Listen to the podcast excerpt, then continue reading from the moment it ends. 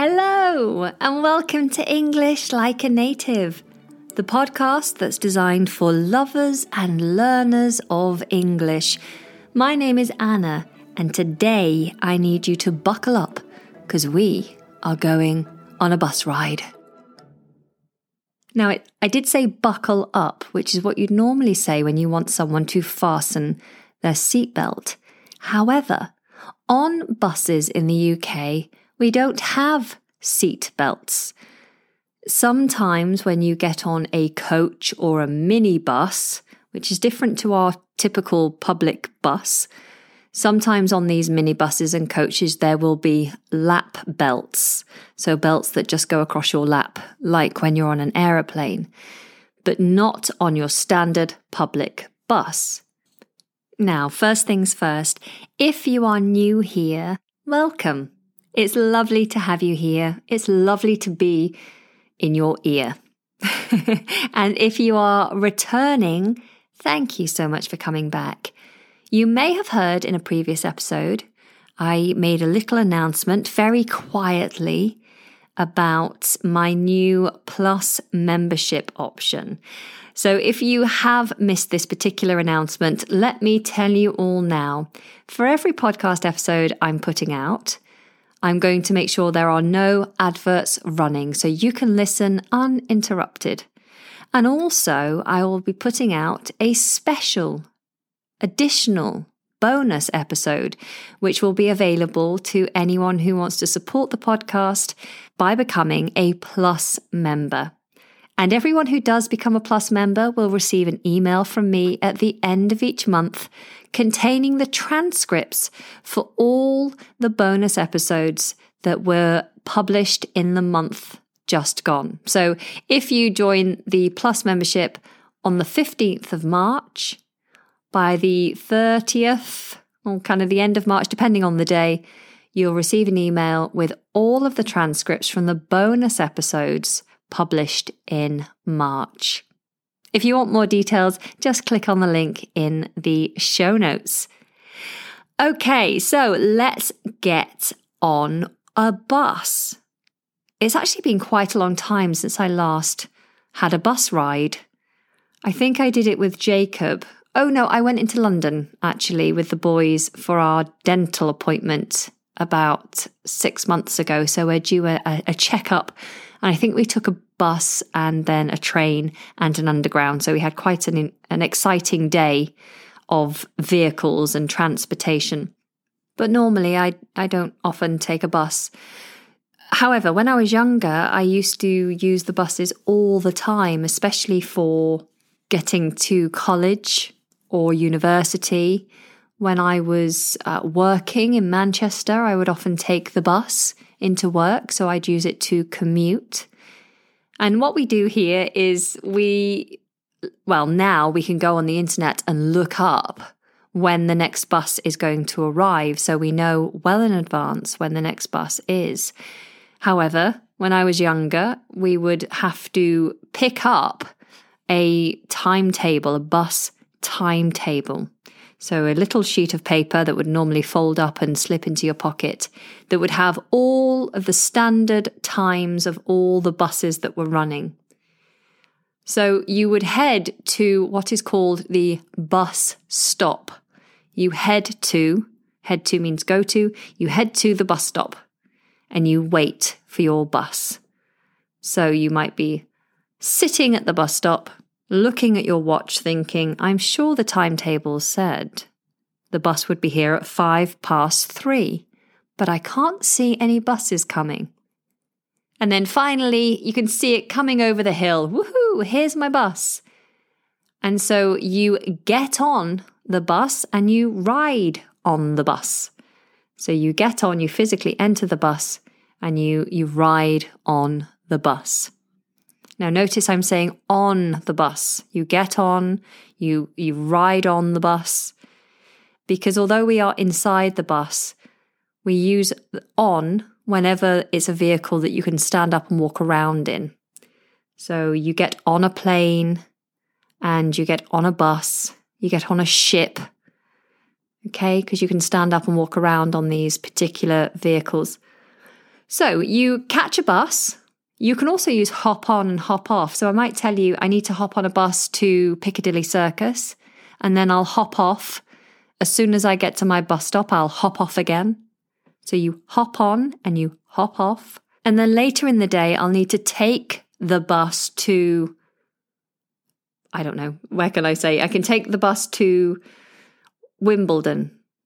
I'm going to take the bus to Wimbledon. That just simply means I'm going to ride on the bus until I get to Wimbledon. So I'm going to take the bus to Wimbledon and then I will hop off, see my friend, have a bite to eat, and then hop back on the bus again, the same bus, or at least the same number bus, and uh, go all the way to Kingston.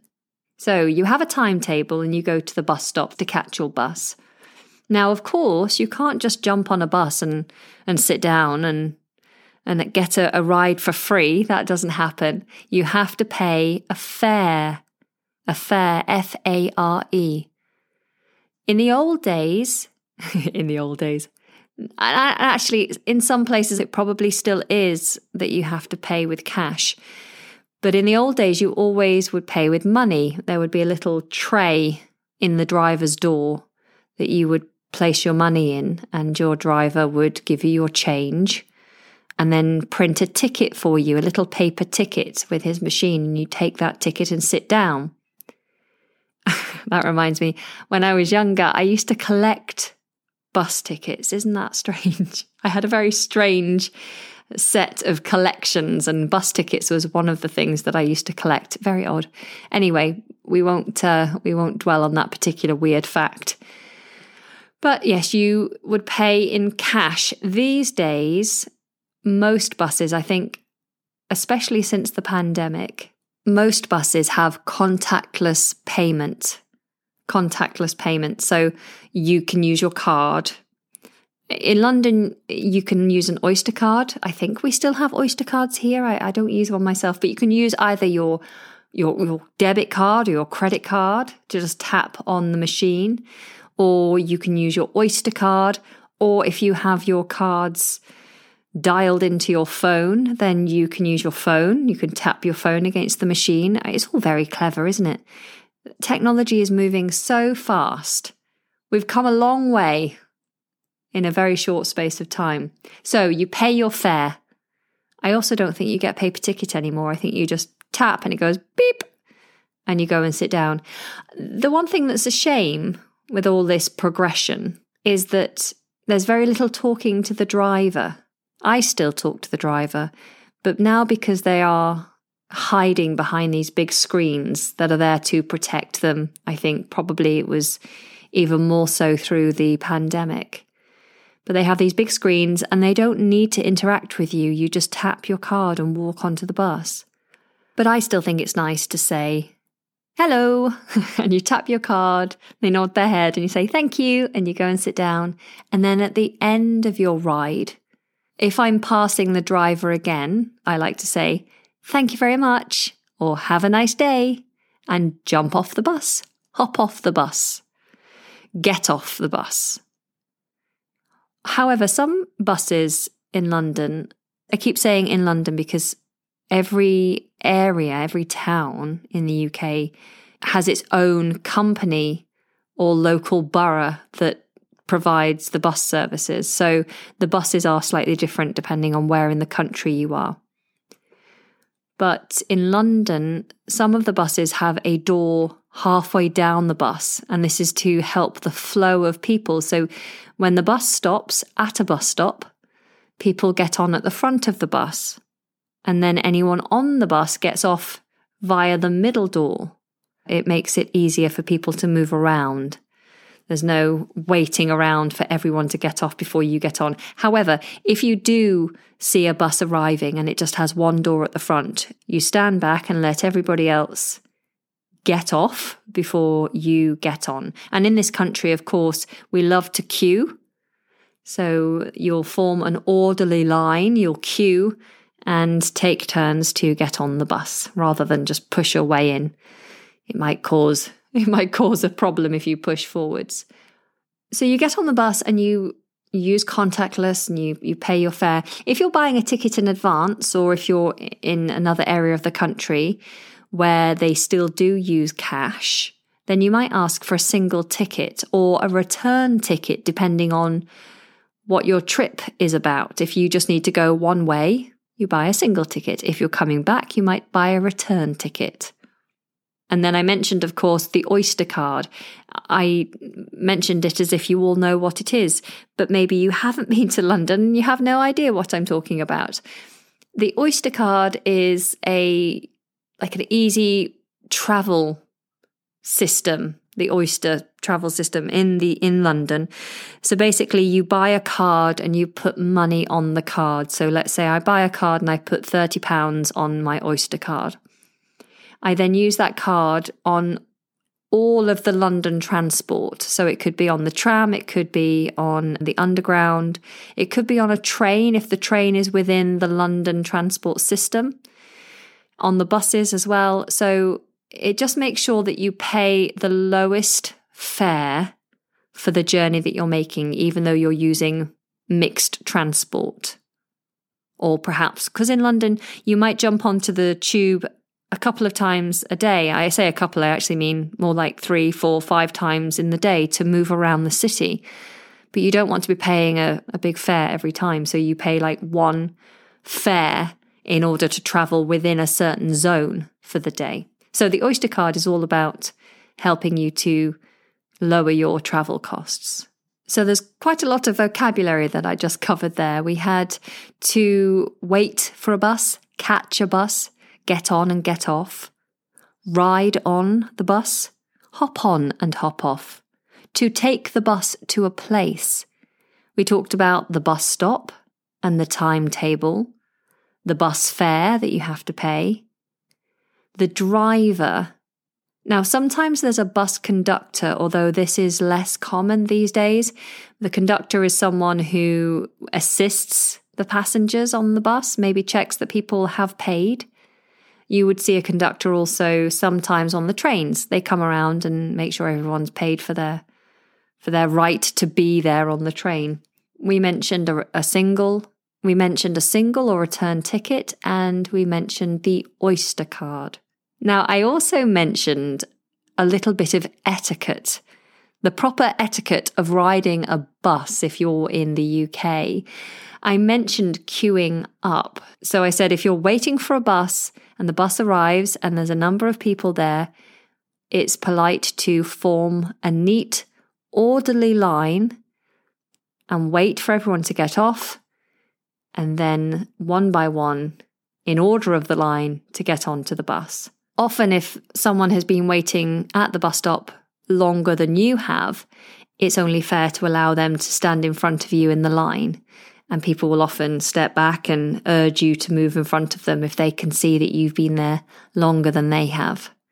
Another thing that we do is if you're already on the bus or you're just getting on the bus and you have found a nice comfy seat or you've got bags on the seat next to you, and then you can see that someone needs the seat because it's quite busy, well, if you have your bag on a seat, obviously it's it's polite to take your bag and put it on your lap or put it on the floor to allow the person to sit down. But if you are sitting in a seat and you see someone who's elderly, so an older person, or heavily pregnant, they might even be wearing a badge. We tend to have a, a badge that we wear when we're pregnant that says baby on board or something like that. And pregnant ladies tend to wear this to show you that they might need to sit down. And so if you see someone who's pregnant wearing a badge, if you see an elderly person or a disabled person, someone who needs a, a stick to walk, then it, it's polite to stand up and offer them your seat so that they don't have to struggle with standing up on a moving bus. I'm sure it's the same in, in your country too. The other thing is speaking on your phone too loud or being too loud in general. So if you're on there with your friend, keeping your conversation at a reasonable level, not being too loud in, in, a way that would disturb other people. And then finally, I think if it's a busy bus and people are trying to get on at the front of the bus, it's helpful if you move back down the bus to make room for more people to get on. Sometimes the driver may shout to you, Move down, move down the bus, or move back, move back, telling you, Please move down the bus so more people can get on. Now, talking about moving along in the bus, you might actually be able to move upstairs because we don't just have single leveled buses, we have double deckers. A double decker bus. A double decker bus in London, these are typically red, the red double decker buses. They're iconic for London. And it's quite typical for the, the young kids the young kids. They might be like 20 or or something, but the the cool kids and the young people tend to go upstairs. You can see much more, you get a better view, and yeah, it's it's cool to go upstairs. Or the back seat. The back seat is reserved for the cool people. if I get onto a bus and there's a rowdy crowd of teenagers all hanging out upstairs or hanging around the back seat, I tend to just stay right at the front. it just makes me a little bit nervous. I think rowdy crowds generally um, make people nervous. Anyway, were you the kind of person who sat at the back on a bus? Were you a cool kid? So now I'm going to give you some general kind of facts about buses. The London bus service, the first London bus service, began in 1829 and it was a horse drawn omnibus. Horse drawn. If something is horse drawn, then it means it is moved by a horse. So we talk about a horse drawn carriage. This was a horse drawn omnibus. The first bus service in London began in 1829, pulled by a horse. It was horse drawn. Now, the iconic double decker bus was introduced in London in 1956. So that's quite a lot later than when the first bus service arrived. And this double decker bus replaced the previous trolley buses. Now, the London bus network is one of the largest and most extensive in the world with over 8,000 buses. Can you imagine? 8,000 buses and 700 routes. And of course, as I mentioned, outside of London, bus services are operated by a variety of private companies and local authorities, with some areas, even today, some areas still have a limited bus service or no bus service at all. So there are still some very remote areas within the UK.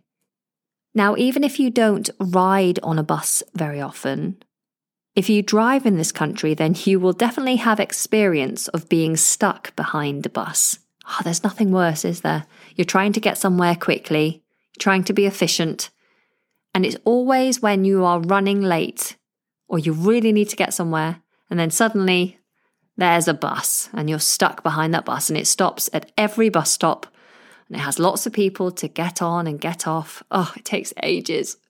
And if this is the case, it's not uncommon for you to overtake that bus. So you overtake the bus when you have an opportunity. Of course, you have to be careful when overtaking a bus because pedestrians do have a habit of stepping out from in front of the bus.